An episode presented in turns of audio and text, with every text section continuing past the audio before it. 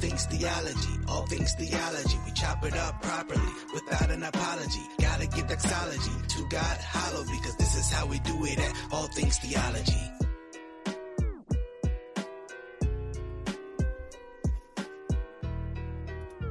Grace and peace, grace and peace, guys. Welcome back to an episode of All Things Theology, where I'm your host, K Dub, and today we're going to talk about old Carlton Pearson. But before we do that, make sure you like this video, subscribe to the channel if you're not, and as always, click the notification bell so you can be aware when I drop content. So, Carlton Pearson, you may be asking yourself, who is Carlton Pearson? Well, Carlton Pearson was a popular, charismatic preacher in the heyday of TBN. that tells you a lot right there. Well, uh, quite a few years ago, uh, he made uh, national news, it seemed like, by saying he was a universalist, and a lot of stuff came out of that. But and he kind of disappeared from from I, what I saw. I mean, I know there was a Netflix movie or a movie on Netflix made about him called Come, Come Sunday, something like that, and I really hadn't heard not too much about him until a couple months ago. I've been meaning to get to this video for some time now. Um, I saw that, and so I said, "Hey, let me. I'll take a look at that, and we'll we'll we'll respond." You know, but let's start this. Let's start the show off with a little energy. I got I got to get some energy in here. You know, you know. So let's let's start it up. Let's.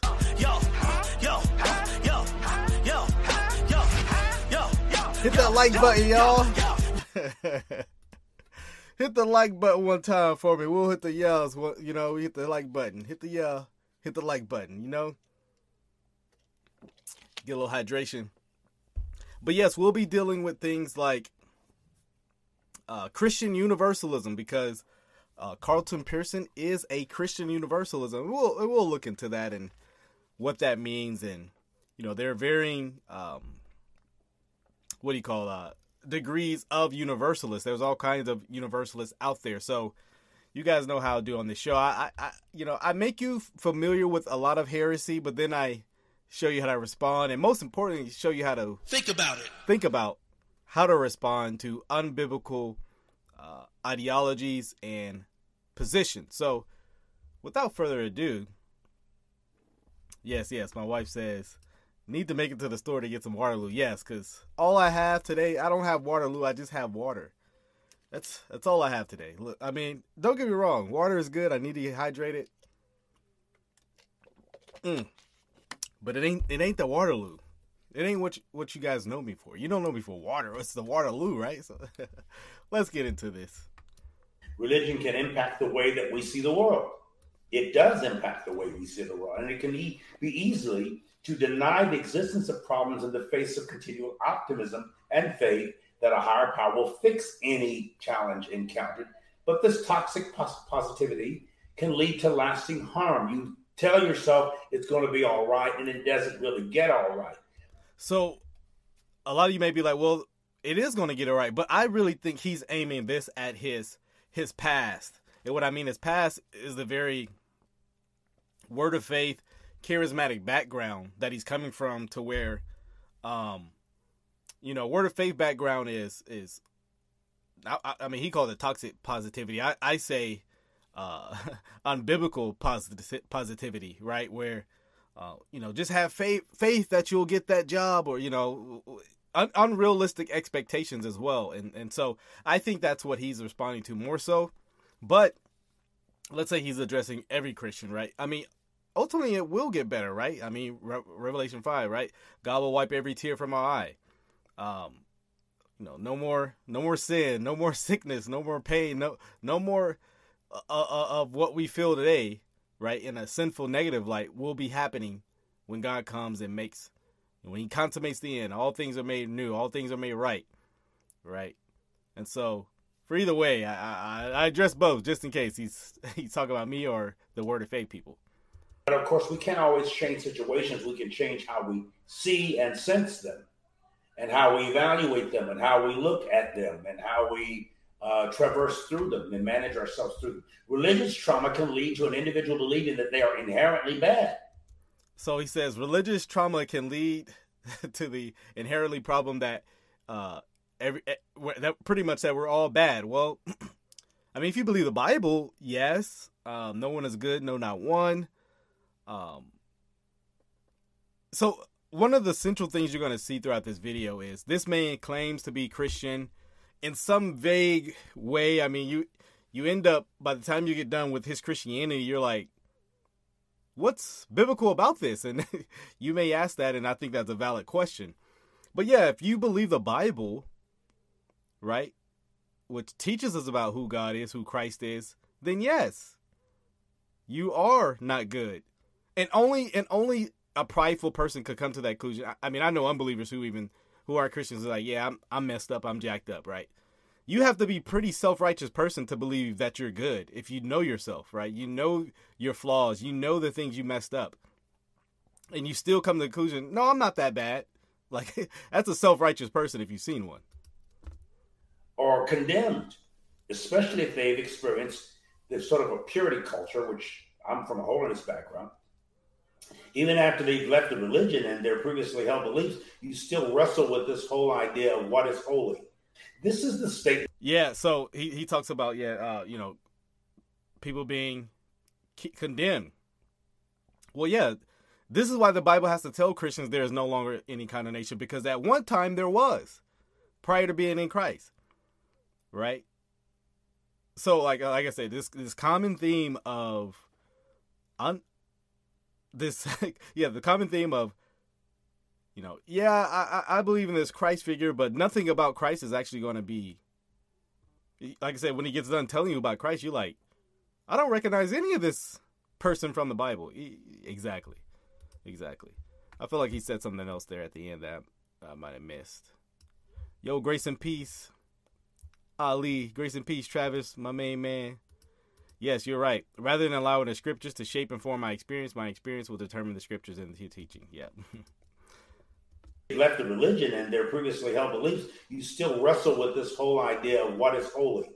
This is the statement I made some 20 years ago that got. Oh, listen to this, guys. Listen to this statement because this is this will probably be the uh, the most shocking. I don't even want to use shocking, but discouraging, alarming thing for you to hear. So let's let's listen to this be in the most trouble with some of my friends, particularly the evangelical fundamentalist, charismatic Pentecostal world I was living in as a dominant figure in. Pretty much anybody who vaguely claims to believe the Bible, guys. So you know it's bad when every everybody of every sect disagrees with you. That's how bad this statement's going to be. Uh, I said it. I was actually quoting uh, the late Apostle T.L. Osborn, one of the greatest missionary evangelists on the planet of his generation. My mother supported me and Daisy for years before I ever met them, and I did have the privilege to meet with them and sit with them and chat with them. And uh, I was hosting TBN live. Oh, and, and that lets you know where he's coming from a lot. He's hosting TBN. Um, yes, so yeah, right here on the campus of ORU, and T.L. Osborn was my guest that night. He was my only guest for an hour long show, I think. And uh, he said to me live, I just started preaching the gospel of inclusion. The whole world is saved, Carlton. They just don't know it. It's like, what? I said, back up, sir, man of God. Did you guys hear that? I, am gonna let him finish that. He said the whole world is saved. They just don't know it yet. Let's let's listen to it again. Prophet of God, apostle, say that again. I remember yelling to my church, "Hardy, are y'all listening?" Because the furor had already started around me saying that. And he said, You see, Carlton, the whole world is saved. They just don't know it. And I add, and most Christians or so called believers don't actually believe it. Yeah, that's right, because it's unbiblical. To say that the whole world is saved and don't know it yet, um, you know, I was thinking through this aspect uh, of of being saved, and um, a couple verses came to mind. It says, "By great Ephesians 2 8, by grace you are saved through faith. So we don't know we even have. Does a person know they have faith and trust in God?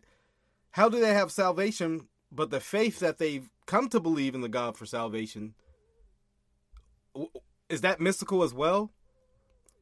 Uh, the Bible also talks about in 1 Corinthians 1.18 that we are saved by the cross, right? The cross is, cross is what saves us. So you would have to have no knowledge of the cross as well.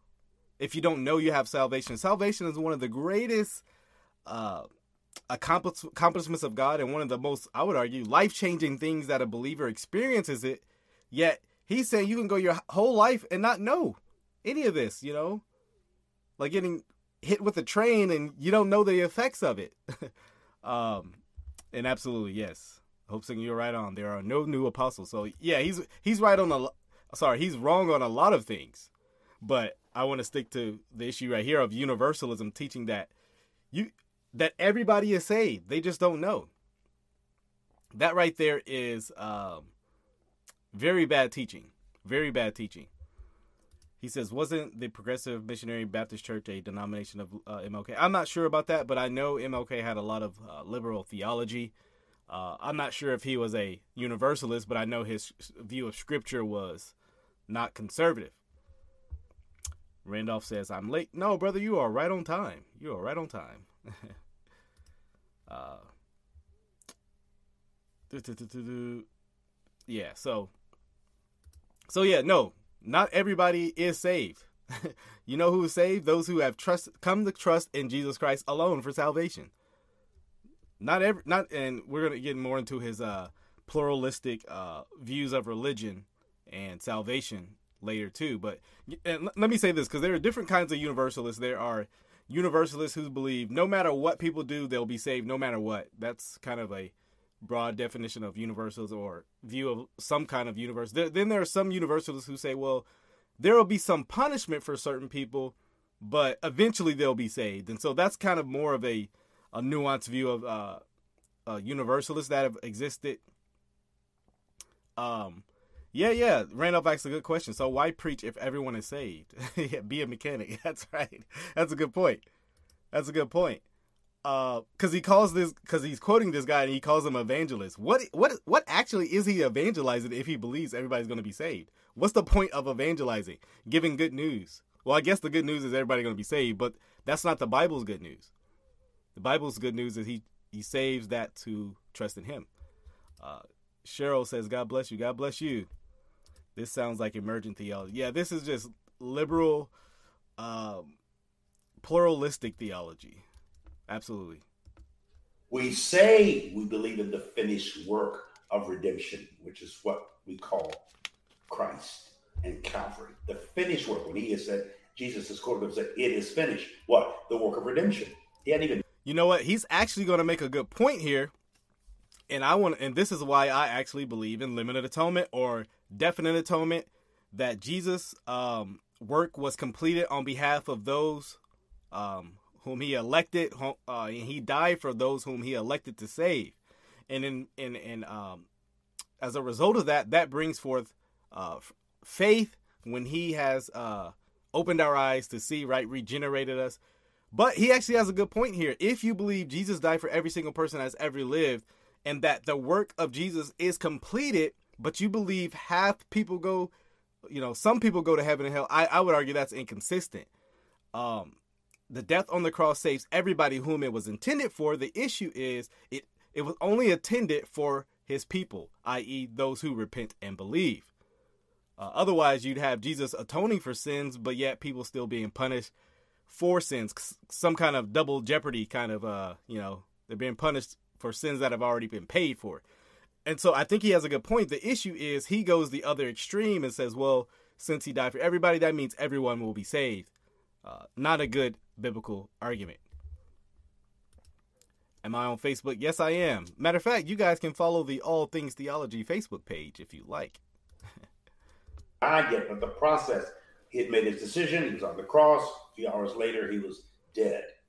And uh, three days later, according to scripture, he was re- uh, resurrected. But in that process, if you believe Christian doctrine, and I'm suggesting that you should, or that even you do, but those are the ones who struggle most with what I preach. Yeah, because it's so against what the Bible says. It's so against Christian theology.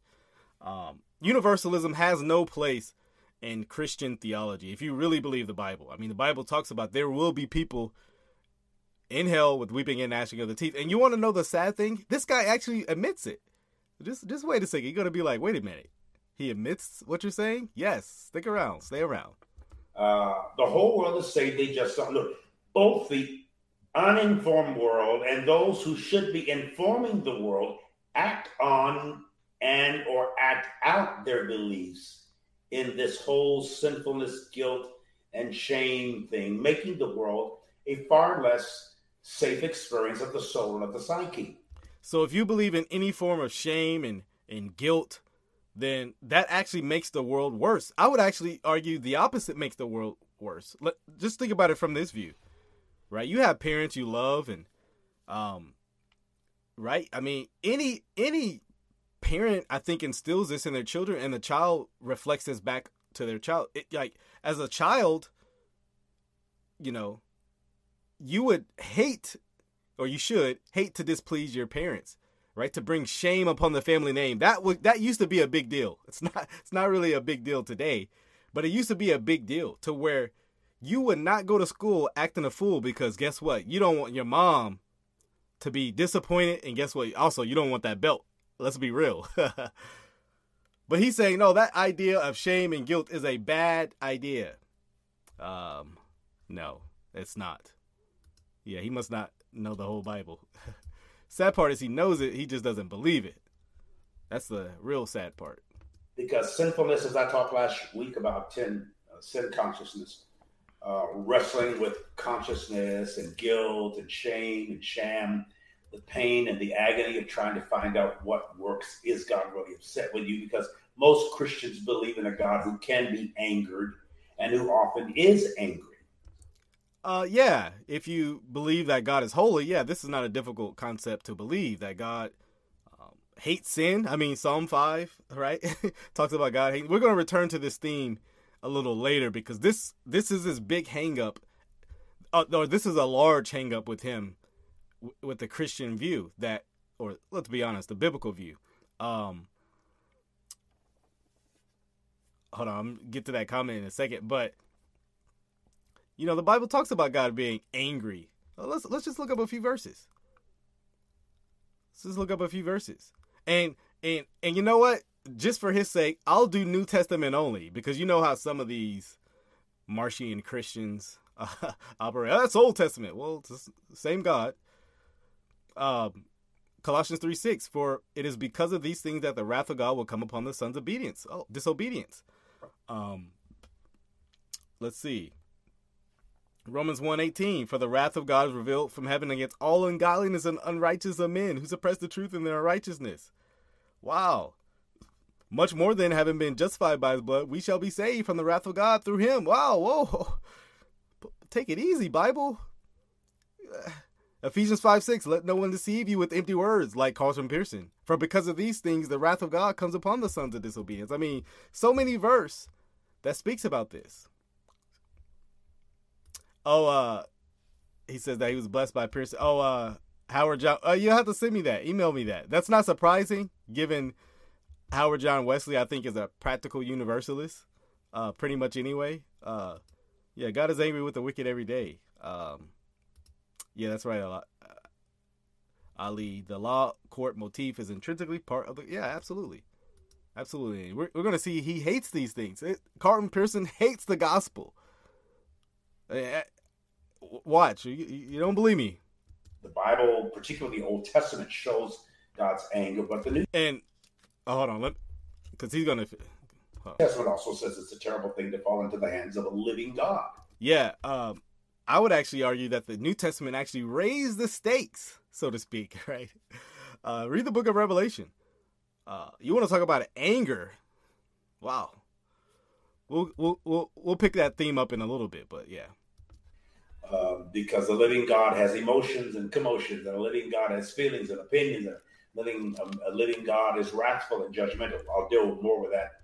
Yeah, he's gonna deal with that second, but let me deal with what he just said, because when he says things like emotions and it, it makes it seem like God is this uh this God of just like he's constantly float. This is why I think the the the doctrine of the simplicity of God is very instrumental. Not understanding that God is not made up of parts and things like that, but God is God. To, to say to say it simply, so, you know, I have a little love here, little little little wrath, little justice, little holiness, and all this makes up God. No, that's not that's not biblical. Um, but he kind of makes it seem like God is just kind of just getting irritated, and next thing you know, he's just uh, he's just kind of derived der- derived from like just state of just heated, right, uncontrollable wrath, like almost like a toddler. It's kind of how he describes God. That's that's a terrible way. That's a terrible way of describing God. But you know, when you don't believe what the Bible says, you got to attack it and you know do these kind of uh, arguments like this. But further along in the lecture, consider this question: Are we saved by God from God? I want you to think about it. You know how you know how I tell y'all. Think about it. Think about it. Think about it.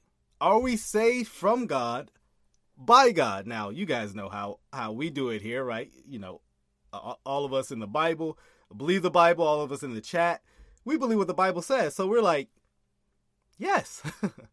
the Bible clearly states that. What, what what verse says that? What verse says that we're saved by God through God or saved from God? Well, very clear, Romans 5 9. Since there since therefore we have been justified by his blood, much more shall we be saved by him from the wrath of God. notice that. Romans 5 9. We are saved from the wrath of God. Saved by God, for God, to God, unto God, from God, right? Um so yeah, if you believe the Bible, it's not very difficult to understand that we are saved from the wrath of God, as Romans 5 9 states. And this, this, like I said, this comes down to the fundamental, uh, fundamental position with him and a lot of other people. Um, he doesn't, he doesn't believe what the Bible says here. Or do we just need Jesus to protect us from God? Well, that may that makes it seem like the father is the bully and Jesus is kind of the or or, or maybe like uh the father's the stepdad and Jesus is like the the mom who let you get away with stuff. That, that's kind of how he frames this like terrible. Again, terrible. Jesus is the mediator. He stands in the gap because guess what? Apart from faith in Christ, Jesus would have wrath on you. So it's not like they're in in disunity. They're in unity upon this decision they made to save a particular people for his own possession. But again, you have to describe it like the father is just this angry, out of control stepdad, and Jesus is feeling sorry and just like, please, father, don't, don't do it, don't, please. Like, ah, bad theology, bad theology. What if both heaven and hell, as we've been taught about them, are crafted by humankind and not the true story of human and, and or humane infinity. So he's he he so he's going to ask these series of questions, right? Now he's kind of well, what if hell is driven by man and not by, you know, divine, by God? Well, the problem is it's taught in the Bible very clearly.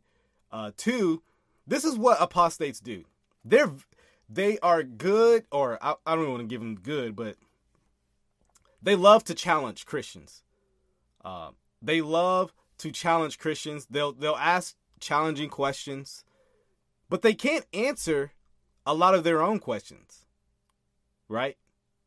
So I will ask a question for um, um, Carlton, since he denies God actually get, bringing about justice in hell. He has a view of justice that many people will get away with sin. Many people will get away with unrighteousness here on this earth.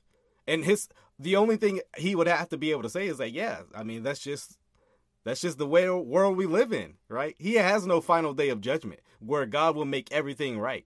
See, I do. But I'm sure he hasn't thought about that question. See, he he has a lot more challenging questions to answer once he's rejected the biblical God. Don't uh, and let me encourage you guys. Don't make the eighth don't put the because the atheist loves to be in the offensive seat. Put them make them be defensive sometimes. Make them defend their worldview and the presuppositions and conclusions that it leads to if they're consistent. Oh, you say there's no God? Oh, really? What's your objective standard of morality? Like a good atheist or unbeliever, oh, all all morality is subjective. So, what is actually evil? Things to think about. Press them on this issue of evil, morality. since they rejected uh, the biblical worldview. Something, something to press them on, right? Don't make. Uh, we can provide uh, rigorous answers for the Christian faith. Christians have been doing that for thousands of years. Remain divinity.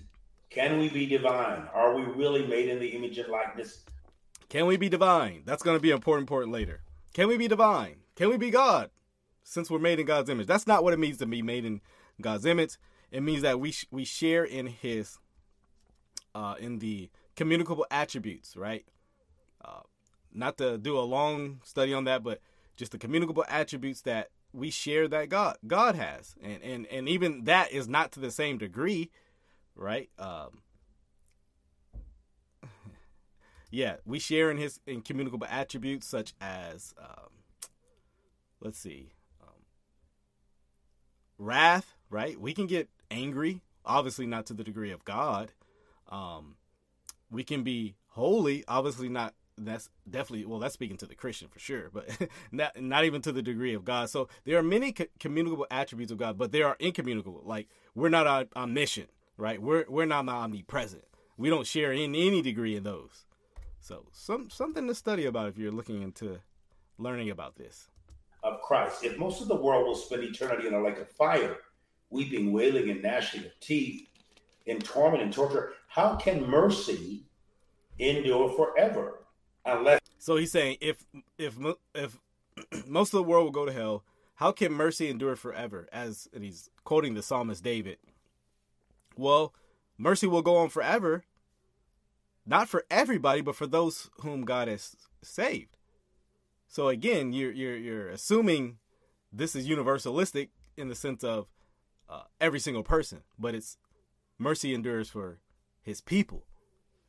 But again you're a universalist, so you don't get the you, you you're not being challenged in these ways. So, hey, I would love if Carlton Pearson came on and talked with me about these things. I, I think it would be a great conversation. I, would, would you guys like that if Carlton Pearson came on the All Things Theology podcast? By the way, give it a like. Mercy is reserved only for Jews and Christians, which I don't. Well, I would say it's only reserved for Christians. Uh, uh, unless you're a believing Jew, which would therefore would make you a Christian. You're not saved just by default of being born into the right ethnicity. Um, I don't know where you got that from. Believe that. But a Jew named David wrote that. His mercy endures forever. Was that a presumption or an assumption or just an emotion that David felt when he was doing one of his songs? Uh, no, it was true. You're just misinterpreting it. So the most the most interesting thing about Pearson is how he got this way. Yeah. Well, I'll, I'll say this to that, Daryl. Um, bad theology leads you to bad positions. He was in a very uh, unbiblical denomination. A lot of Pentecostal denomination has a lot of unbiblical thoughts, and so he started probably to see how these things didn't line up with, with, with the Bible. But instead of believing the Bible, he just went to further unbiblical stuff, right? Which is never the solution. Is that true? And if it is true, how can torture, torment, bitter uh, burning and, and fire and brimstone last forever to some person whom you love and know, a relative, a son, a daughter, a parent, an uncle, an aunt, a cousin? Or- but notice what he calls hell. This is torture, right? Just why not call it what the Bible justice? They're being punished for their sin, which I would hope I would hope you not be so far removed from the Bible that you wouldn't say sin needs to be punished for or sin is bad. If you admit sin needs to be bad, it, sin is bad, then there there is a penalty for this.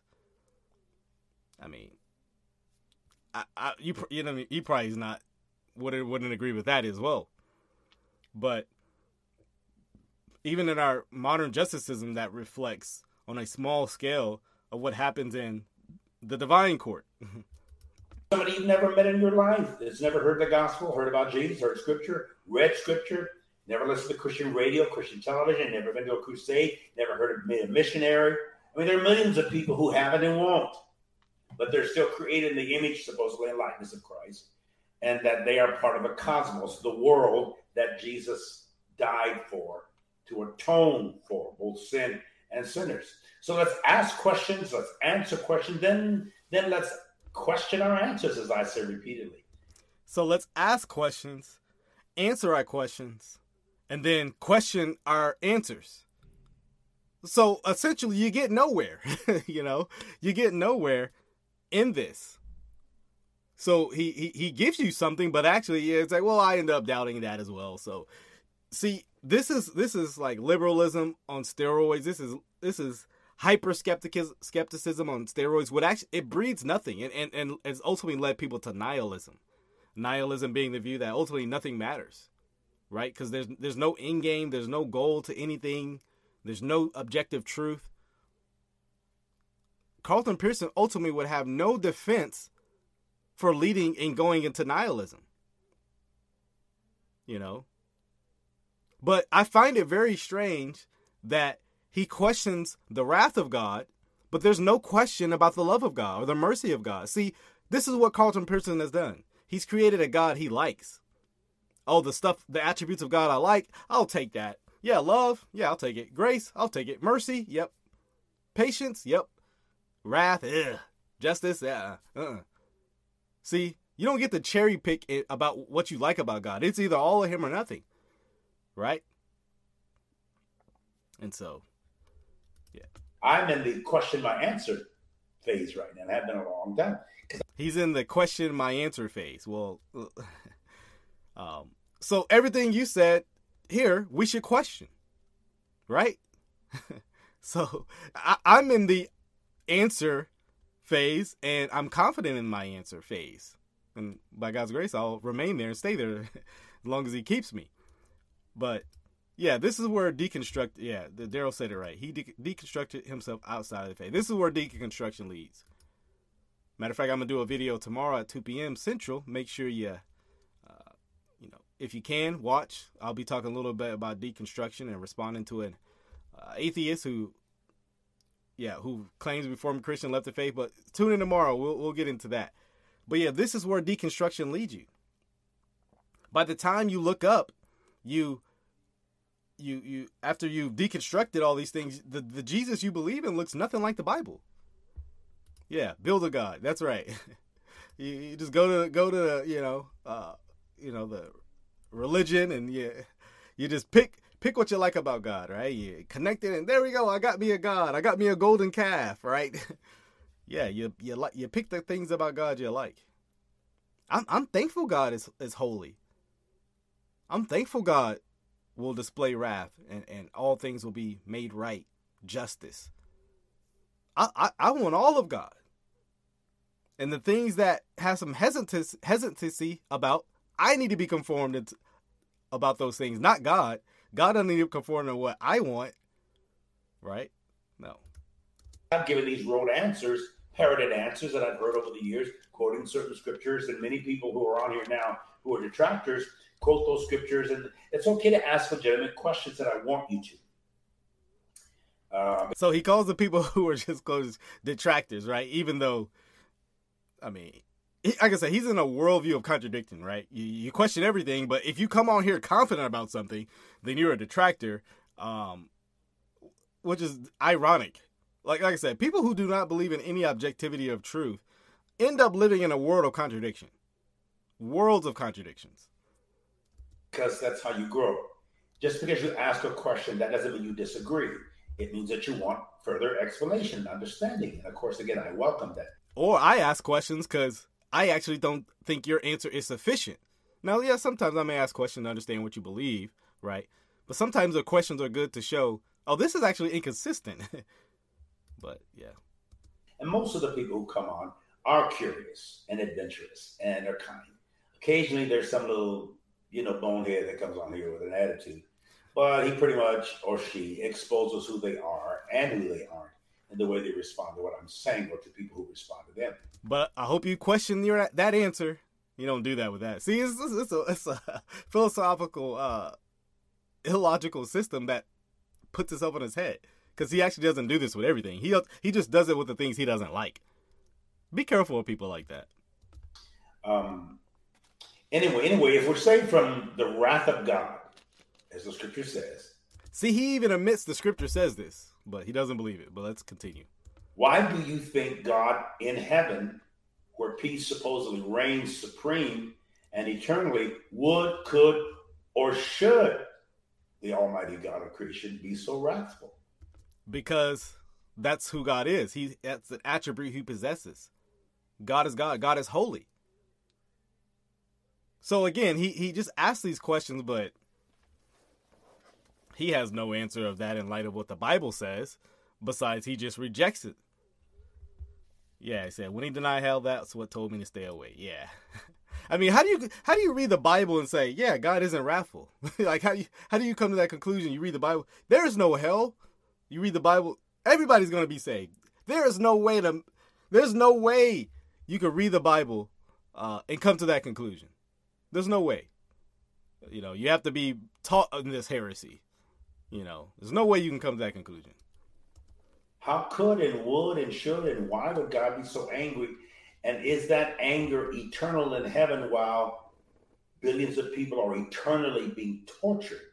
Again, using uh, extremist like torture as if it's unjust. See, torture carries this notion of they aren't deserving of the punishment, right? Like if someone just came into my house, uh, tying me up and uh, just started stabbing me, that that would be torture, right? I did nothing to them to deserve that. But the person in hell did everything to deserve their punishment in hell. See, the language that he's using is actually unfair. Unfair.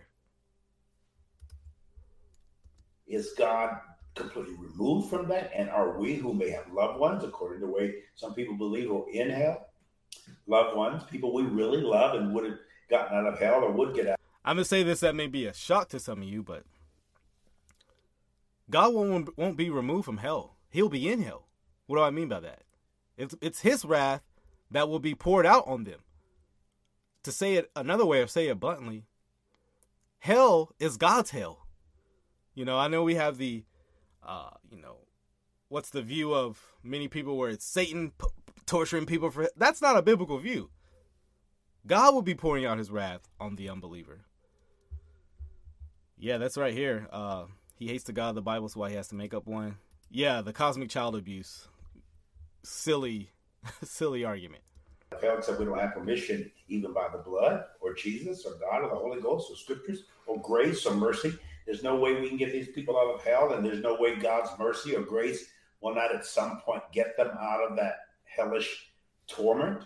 And who would even think of that kind of? No, uh, it's eternal damnation for a reason. So, yeah, yeah, torment. And who would even think of that kind of torture?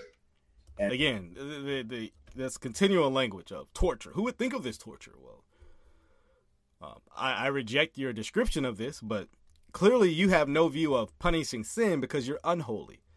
Yeah, I, I, I wouldn't expect men to punish sinners uh, in that way.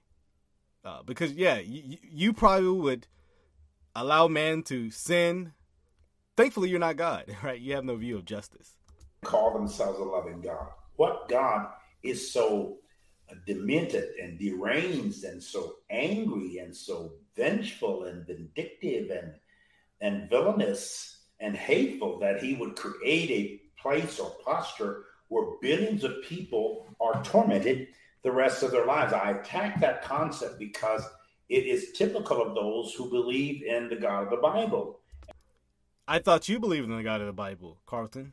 Uh, you claim to be a Christian, but you reject like every uh, Christian uh, like distinctive you reject. I mean, I would say it's quite impressive, but it's sad.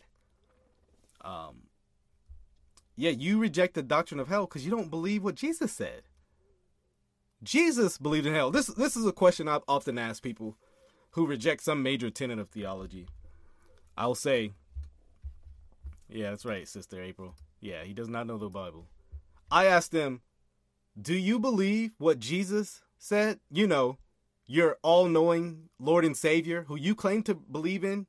Do you believe Jesus? And I, I've had a couple times where people say, no, I don't. I don't believe what Jesus said. So I'm often, how do you know more than the all knowing Savior. But anyways, that's another But ultimately, they they don't. Be, he doesn't believe Jesus. His real problem is with Jesus, not Christians. And guess what? Jesus will come back, and you'll stand before him, Carlton. We'll, we'll, we'll, we'll stand. We'll we'll get to that in a little bit. Worship that God, fear that God, reverence that God, serve that God, and try to avoid that God's wrath. That whole thing has got people mentally ill.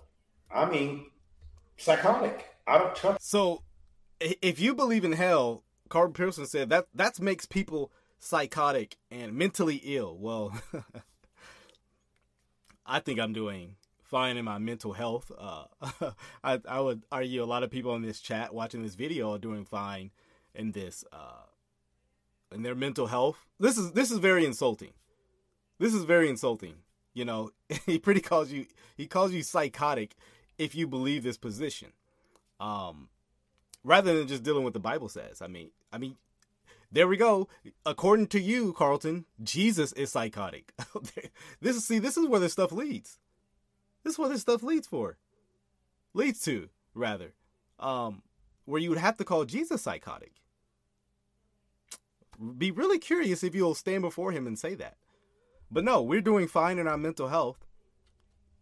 It's my view of hell, i.e., God's wrath, which causes me to worship him because it's a holy God I stand before. And that's why you don't come to him flippantly, like many of you charismatics do, which is your background. So, with external realities, sick, physically, mentally, emotionally, very unstable. Um, the, the, what? And you know what? Uh, to put it clearly, Christians shouldn't be. You know, the the Christian isn't worried. You know why? Because there's no condemnation in Christ. We don't fear hell. You should be the one fearing hell, uh, Carlton Pearson. It should make you mentally unhealthy, unhealthy, because you under you should understand the wrath of God that is coming to you unless you repent. What's missing in heaven, or perhaps in Him, God, that would trigger such vicious rage over created hum- humanity? See, Carlton, he has no concept of the holiness of God. The the the as uh, I love how uh, Paul Washer puts puts it, the holy hatred of of the God who's on the throne for sin. You you you read uh, uh Bible verses like uh, Psalm 5 4, you are not a God who dw- delights in wickedness. Evil may not dwell with you. Right? This God is holy. This God is holy who we're dealing with, who hates sin. Yet, Carlton just thinks God should just sweep sin under the rug and no matter what, no atonement, no none of this. It's all swept under the rug. Yes, this is right. All those years of legalism, which is predominant in Pentecostal circles, especially oneness Pentecostal circles, is what makes him this way. His faith tradition, by and large, was just a list of do's and don'ts. That's right. Never understanding the gospel. And oh, he's. I don't want to spoil it. I don't want to do a spoiler alert, but I don't want to spoil it. But he's going to say something very interesting that I was like, oh, it all makes sense. But we'll get there that God would come up with. We don't know when he came up with hell. We think maybe when Noah came out of the ark. We don't know when God came up with hell. How about it was a decree of all eternity, or matter, you know, it's an attribute God possesses, meaning His wrath that's poured out in hell. Oh man! And had some kind of incestuous sexual encounter with his own son. Well, it was his was daughter, so I, I don't know what he's talking about. He's talking about Noah he, he had an incestuous relationship with his daughter. Well, while he was drunk, I was not not excusing it, but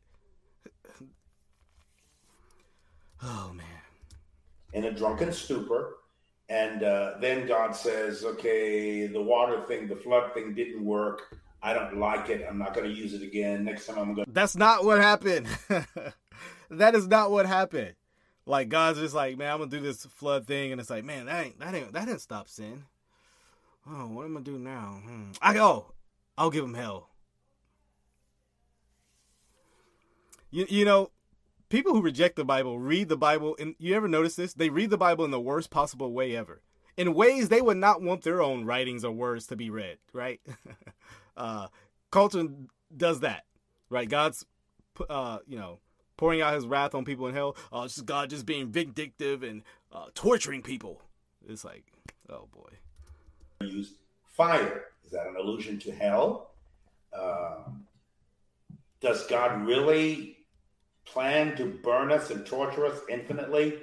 And if no flesh and blood can dwell in heaven, then no flesh and blood maybe can dwell in hell. So is the fire a metaphor? No, he's just asking questions, but it's all to uh, give you doubt. Did God say? This doesn't that sound very similar? Did God say about hell? Did God say he's really holy? Did God say he's really just? So I said, by the way, that mustache looking pretty firm. Hell, oh, this is nothing. This is like a week. Don't worry. give me give me a couple weeks. This will this will be looking real good. Carlton who? Yeah, yeah, yeah. Hold on. I, I, I got something for him. Hold on. You you guys know how I do my sound effects. Hold on. I, where is this one? Where is this one? Hold on. Yeah, Carlton Pearson. Wait a minute. Who are you? Who are you, man? You just come along and just reject all Christian doctrine for the sake of your um your liberal followers or is it literally burning our spirits, tormenting our flesh, or what is the whole? I mean, the whole thing is pretty ridiculous. Pretty. No, it's not ridiculous. Uh, you haven't provided actual reason for why it's ridiculous. You just keep asking questions, and just and then now your conclusion is ridiculous. But but again, I'm going to follow your principle. We should doubt or question your answers, right? So the the the fact that you just said this hell is ridiculous we're going to follow your principle, Carlton, and we're going to doubt that. We're going to question that answer you just gave. You know what I mean? you actually live? This is a live video. Yeah, I love that kid too. It's my favorite kid. Uh, let's let's give him another shout out. Carlton Pearson. Wait a minute. Who are you? Who are you, man? Who are you? Obscure, obscene, absurd, but I preached it with passion. I didn't do a lot of hellfire and brimstone preaching, but we do it. And I notice what he's about to say. This is this part was like really got me where I'm like, wow. Done it. I heard it. I sat under it. I never liked it. I never completely agreed with it. I always questioned the validity or the accuracy of that kind of approach. But you know, so he's up here just saying, you know, I never really believed it. I, I was never really comfortable with with God's wrath being poured out on sinners who violate God's holy law, His perfect law. I, I, I was never really comfortable with that idea, but I but I preached it. You're a coward, man. That's what that. That's all that means. You're a coward. You'll you'll preach what the the, the what people were doing. So uh, all the time he was in the Pentecostal movement, he just said, I, I never really believed this stuff. And I know there are people in pulpits today that are just like this. Um, cowardly men who stand up there who will lie to you every Sunday about things they claim to have convictions about. Get out of the pulpit. I feel like I feel like Steve Lawson. Give us some men who know the truth, right? Stand up for it, man. Get out of the pulpit if you you're up there fumbling uh, on your skirt as you go to the pulpit. Get out of the pulpit if this is you.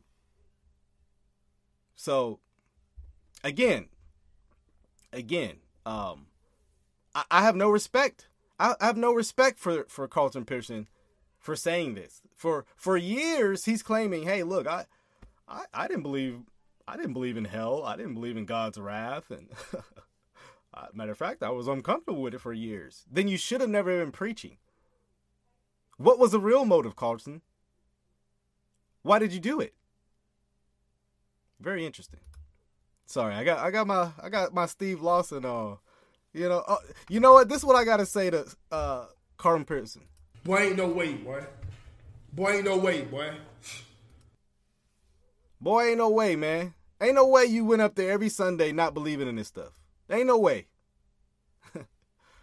nah, I mean, there is no way. But you shouldn't have been doing it. No way, ain't no way you was going up there every Sunday lying to folks about things you claim to believe. Man you know, I'm a Christian and Holy Ghost filled, tongue talking, pew jumping, devil thumping, Bible quoting, and toting all my life. My parents were, their parents were on both sides of the family. The grandparents, the great grands were. See, this is the problem of what I call generational regeneration. Generational regeneration, right? Where you assume your kids are regenerated just because they're born into a Christian family. Being born into a Christian family don't make you one. This is this is pure case of this right now. You know, maybe your parents didn't know and all the people didn't know you were a Christian, but ultimately you knew who, who knew? God did. God did. Right? God knew. Yeah, Colton used the church for his own gain. He's just like, well, this is kind of what I grew up in, so I just had to do the whole Christian thing just because it's kind of a family tradition. No, you need to come to faith yourself and repent and trust in the God of the Bible. The holy God of the Bible, that is. Yeah, that's right. He, he never had the Holy Spirit. He jumped up around, sung songs, seemed passionate and zealous, but no faith, no heart change. No heart change at all. Never never had the spirit. None of this had taken root in his life. Remember, he just said he never believed this. He he never believed any of this. Yeah, that's right. He thinks the Holy Spirit is breakdancing and speaking gibberish. Yeah, that's that's a whole nother video right there, right? Just the, who the Holy Spirit is and what the Holy Spirit did uh, does. Yeah, man. You know, you, you might have fooled a lot of people, but you know who you didn't? You didn't fool God. You know who knew? God did. God did. Both sides of the family. This is all we know. We're dealing with at least 2,000 years of interest indoctrination. So sorting through it the way I am and the way many of you are is pretty powerful. Pretty powerful. Wait a minute. That that assumes you're actually coming to truth. You're leaving falsehood and now coming to truth, which you've already given up objectivity. You, you remember you're in the questioning phase. You don't know anything right now. See, I'm going to hold your feet to the fire of what you actually claim to believe. Or do you actually believe it? Or you just lying to folks? See, what's the motive here? We want to know. We want to know. And I want us to continue to keep thinking it. Now, I want to talk about the wrath of God. Because if we're saved, we're supposedly saved from God's wrath or from God's anger. Supposedly, Romans 5 9 literally says that. saved from the wrath of God. Or maybe just from God. That Jesus protects us from the wrath of God. Now, I know that sounds difficult and, and a little bit um, awkward to say. As long as you understand what that means, that Jesus uh, propitiates, expiates, uh, you know, propitiates, meaning he satisfies the wrath of God, the wrath of the Father. Not that Jesus is uh, like, please don't do it. Oh, oh, no, he, he's in perfect union with, in harmony with the Father. So he's not in disagreement with it, but he propitiates, he satisfies God's wrath on behalf of all who believe. So this is not awkward if you just believe what the Bible says. I mean, I, and guess what? I'm not ashamed of it. Yeah, God will pour out his wrath on sinners. I'm not ashamed of that. I've gone on streets preaching it. But many, many, uh, you know what? I'll give them this. Many Christians are ashamed of God's wrath. They just, you know, I, have you know, I've uh, been on the streets and I've asked people, you know, who claim to be Christians and they'll get the gospel right, and I'll be like, oh, okay, cool, cool. So what happens to people who don't believe this message? And they're like, you could tell they're like, oh, uh, you know, God will deal with them. You know, they don't want to say hell, right? They, they, I'm like, it's okay to say it. I mean, the Bible says it. They're like, hell? I'm like, yeah, that's that's it. but they're they're they're squeamish about God's truth on hell. Don't be ashamed of God's hell. Don't be don't be ashamed about the truth and the reality of hell. Be bold. God's the clearest to talk about it. So yeah. But that's Christianity. Jesus came, and if he had not have come, supposedly, to go to Calvary and shed his blood for us, God would send every human being on the planet to hell. Everyone including probably Mary and Joseph and all the apostles and all the prophets of Old Testament, if it wasn't for Jesus. Everybody would go to hell because Jesus is the Savior of the world. The world that God purportedly in Scripture admitted that he regretted creating in Genesis 6. He says, My spirit will not always strive with man. He's mortal. I actually repent or resent or regret that I made it. Now, I have no problem with that language as, as long as you understand the anthropomorphic language there that God is using to display his extreme hatred of sin. Not that he's like, oh man, I, I really shouldn't have done this. That's not what's being communicated. But again, reading the Bible in the worst possible way, I get it. And then he flooded the whole planet. He displayed his, his uh, displayed his first act of, um, violence and uh, tantrum. He just tripped. See, see, notice the the the the t- a tantrum like an uncontrollable child is how he describes God. No, God was controlled in his emotion and direct in his intention. It wasn't just him flinging and wailing stuff around. See, again, atheists don't do the best, and I'm calling him an atheist because he's a practical one for sure, of describing the Bible in a, in a, in a careful, careful way of actually real, you know, things like Sky Daddy and you know the, the man upstairs, you know stuff like that. When they're just they're just trying to be mockery, not trying to be accurate or or fair in their critique, but just everything they're accusing God of they're doing vindictive. This is childish right here. This is a childish tantrum he's throwing right now, and scared everybody. So. Uh, is God emotional? And do we need to duck and hide from him by running to Jesus? That's why we love writing, singing, and worshiping songs about Jesus. Well, let me tell you something. This Jesus is going to come back in wrath. Um, what does the Bible say about that? Um, Revelation 19, 15, which is a, a very um, amazing chapter, by the way, on God's wrath. Just amazing if you just take time to understand Revelation 19. But it says, From his mouth comes a sword, very very very familiar picture there about revelation 1 as well so that it may that with it he may strike down the nations he will rule them with a rod of, rod of iron and he treads treads the winepress of the fierce wrath of god the almighty just like uh, revelation 1 talks about um jesus talked about him coming back on a cloud returning in the cloud to separate the wicked from the righteous, right? From the wheat from the chaff. Jesus talks a lot about the God, God's wrath, his own wrath. So to make it seem like only the Father has wrath is poor exegesis as well. You know, you only do this by ignoring all the verses that talk about his wrath and just only only uh sticking to the verses that speak about Jesus being love, which I believe he's love as well. He's gracious. I'm very thankful for that as a sinner, but you got to take all of who Jesus is, not just the lamb version. Take the lion too.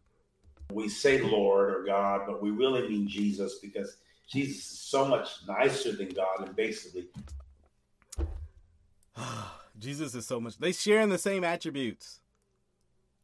Again, this is this is when you this is the problem with a lot of evangelicals who only read certain things in the Bible. And so they have a truncated uh gospel. They have a truncated uh, view of God. And then you come out, and then guess what? Carlton, uh, you know, develops more, uh, uh, you know, into this theology and, um, you know, just starts rejecting it all. You know, so yeah, God does not throw tantrums. If God can control himself, why doesn't he destroy us now? Why is he allowing this guy to speak such evil evil about him? very excellent, right? Very excellent point, right? If God was just throwing tantrum, t- uh, you know, these tantrums, none of us would be alive. That's an excellent point. I didn't think of that. Yes, God would not allow you to speak about His name if He was just throwing tantrums. And guess what? There will be a day. There will be a day if you do not repent, Carlton, that you will regret this message you gave to people. Can't imagine. Can't imagine. This is blas- This is a blasphemous message. Protects us from God. He seems more kind, more gentle. I often say, if Jesus is God, is he a better God than God?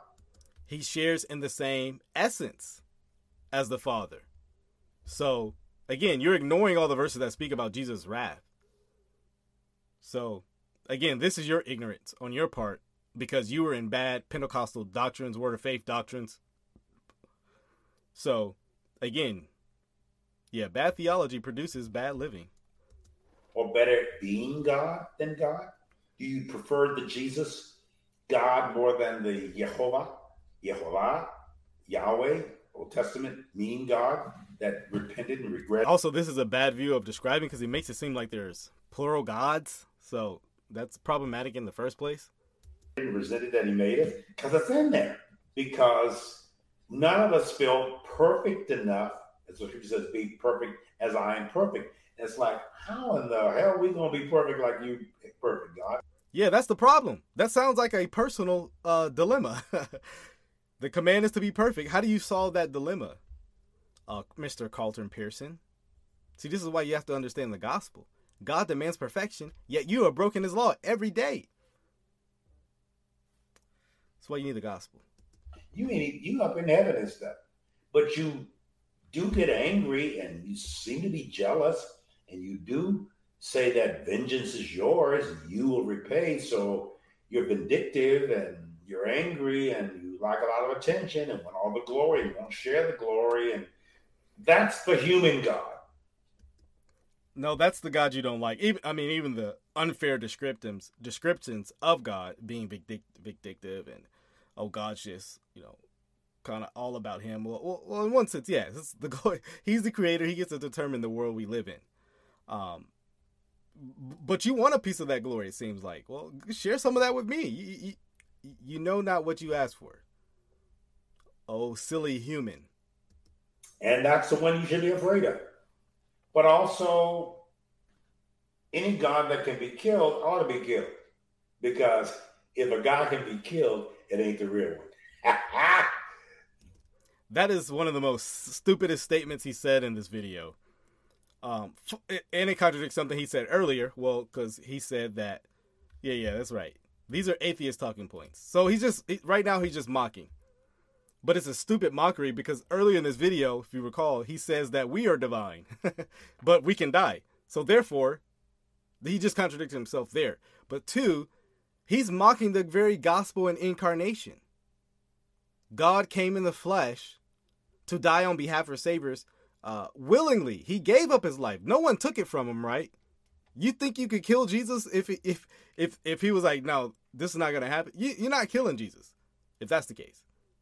But he willingly gave up his life to die, a substitutionary death on the behalf of his people. Yet Carlton Pearson just sit backs and mocks that the gospel. Woe to you, Carlton, if you do not repent for the for the mockery and the uh, leading other people, I'm sure, in mockery on this point. Judgment Day will be uh, very fierce. Y'all heard me. If God can be killed, If your God- can be killed and needs to be defended, or that can even be offended, that would make that God pretty human, pretty human like. Or God is uh, offended at sin. So, I mean, I mean that makes him holy. Again, like I said, reading the pros- possible way. I expect nothing less from a practical atheist. with ego and pride and greed and you know all the things we attribute to sinners or even ourselves as sinners. I need to, I need to stop, but I wanted to put that out there and let you think about. Um, and I did have something, and I talked about the wrath of God and the year gods and what that means and eternal damnation. I do not believe it. I know it's clear in Scripture. so so the real problem is is you, talk about pride all the things you contributed to god god being prideful and and uh, ego. You don't believe what you claim is clear in scripture yet you want to call yourself christian. Talk about pride. You redefine you you literally are redefining what it means to be a christian. And let's be real claiming to know more than christ because christ believed the very thing you rejected. Was eternity, do, condemn, condemn, condemn. But there is therefore now no condemnation, the scripture, or condemnation, or condemnation to those who are in Christ, who walk not after the flesh, the laws of scripture. Yeah, to those who are in Christ, not for everybody. See, he want to makes th- he want to makes this a a uh, universalistic statement, right? and yeah, how do you say it's clear in scripture to say I don't believe it? Yeah, clown world for sure. Yeah, super clown. Like, bro, what? That deserves this. What? Bro, what are you talking about, man? What? What are you talking about, man? What, what are you? What are you? What are you? Why you always lying? Yeah, I should have played that for him in the pulpit, right? laws of religion, but after the Spirit. So you have to get free from legalism, or you're going to feel condemned. See, and and now because he's redefined these things in the Bible, rejected these things, now he redefines legalism to mean there's no wrath of God. See, this is why you got to know your Bible, because that's not what the Bible's teaching about legalism. It has to do with adding works to the gospel. Yeah, I I'm scared for him too, man. This is why you got to be careful who you listen to and who you follow. Um, yeah. Uh, all the time. There isn't any condemnation to them who who walk after the Spirit. Those are in Christ consciousness. See, notice he he he changes it. Notice to in Christ becomes in Christ Christ consciousness, and his view of Christ Christ Christ consciousness is like people who are generally well. You know what? It includes it includes everybody. Christ consciousness. It's if you're made in God's image. That's what it simply means. But that's not what it's talking about when you're in Christ. It means to have union with him. You are you are in him. You share in his death. You share in his resurrection. You have come to him by faith. You have trusted in him. This, this is false teaching to the max. You just, now you're just redefining Christian theology, redefining Bible. Don't just do you know? I have no people, no respect for people like this. Look, you don't believe it? Just say you're done. Wash your hands. Be an atheist. Go live your life, right? But you, this shows how religious people still are. Don't believe any of the words in the Bible, but wants to redefine it for himself. Not religion, and not necessarily Christianity, but in Christ consciousness, which precedes Christianity by thousands of years, all the way back to the Krishnas and the Horuses and the Osirises and the uh, Mithras and all the different sort of Christ type personalities throughout history. That's a whole nother teaching. Yeah, it is. There's an, an interest in aliens and, and extraterrestrials and UFOs. The Pentagon is dealing with it. Congress is asking questions. What? Bro, what are you talking about, man? This guy's in another universe, literally in another realm in another universe. Yeah, talking new age dribble as Travis just said. Yes. Um, guys, we got to be confident about God's wrath, confident about uh, trust that uh, in the God of Scripture. Don't be ashamed of these things. There's nothing to be ashamed about. You know, be confident in what God has spoken. Yeah, He's spoken about His wrath. Okay, yeah, we believe it. The world may mock it. You know, that reminds me of text. Uh, let me let me see if I can bring this text up. Uh, let me see. Yeah, yeah, yeah, yeah. Here it is. Let me let me go to it. Let me see if someone left. Uh, yeah, yep. She, Anashi, I hope I said that your name right. This is why we need to study the word for ourselves with the real teacher, the Holy Spirit of the Word of God, that you will know man speaking truth. Amen to that. The Bible multiverse of madness. That's right. Let me read a Bible verse for you guys, because this reminds me of this. It reminds me of this. Um, 2 Peter 3, starting at verse 3. Apostle Peter says, Knowing this, first of all, that scoffers will come in the last days with scoffing. That, that Didn't that sound like um, Carlton Pearson? Didn't it sound like scoffing, him mocking that God died? Jesus died, right? Right? In the incarnation. Scoffers will come in the last days, scoffing, following their own sinful desires. Hmm. They will say, Where is the promise of his coming? Right?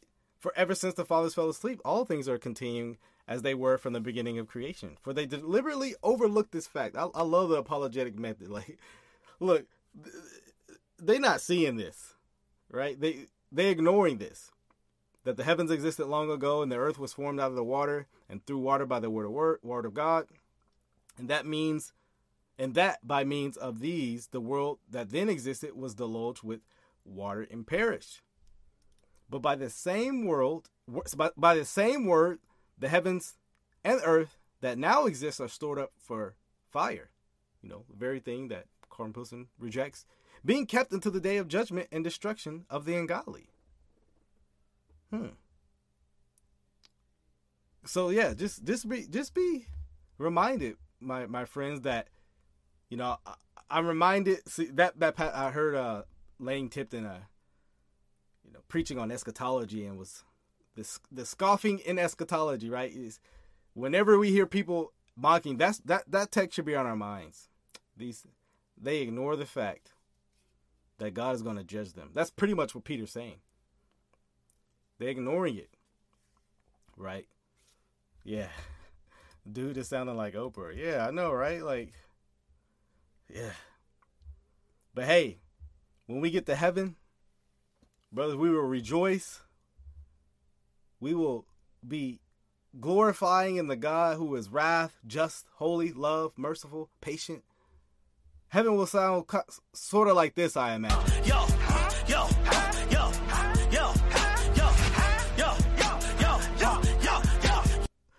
We'll be rowdy, right? We'll be rowdy giving him praise. And so, uh, yeah, yeah, yeah. David, yeah. So, yeah, he don't really believe in God. Yep, yep yeah, so tomorrow, like I said, tomorrow I will be live, 2 p.m. Central Standard Time, and I will be going over some deconstruction. So if you kind of like this episode, tomorrow's episode you'll like as well, because I'll be reviewing a person saying they're no longer a Christian, and they'll be giving their reasons why. And so I'll be providing my response to that, and hopefully we can have a conversation with some of these people that reject the faith. And so, like I said, make sure you like the video, subscribe if you're not, until next time, y'all. Y'all know how we do it here at All Things Theology. Grace and peace, y'all. Grace and peace. Grace and peace. Hey, till the next time, y'all. Grace and peace.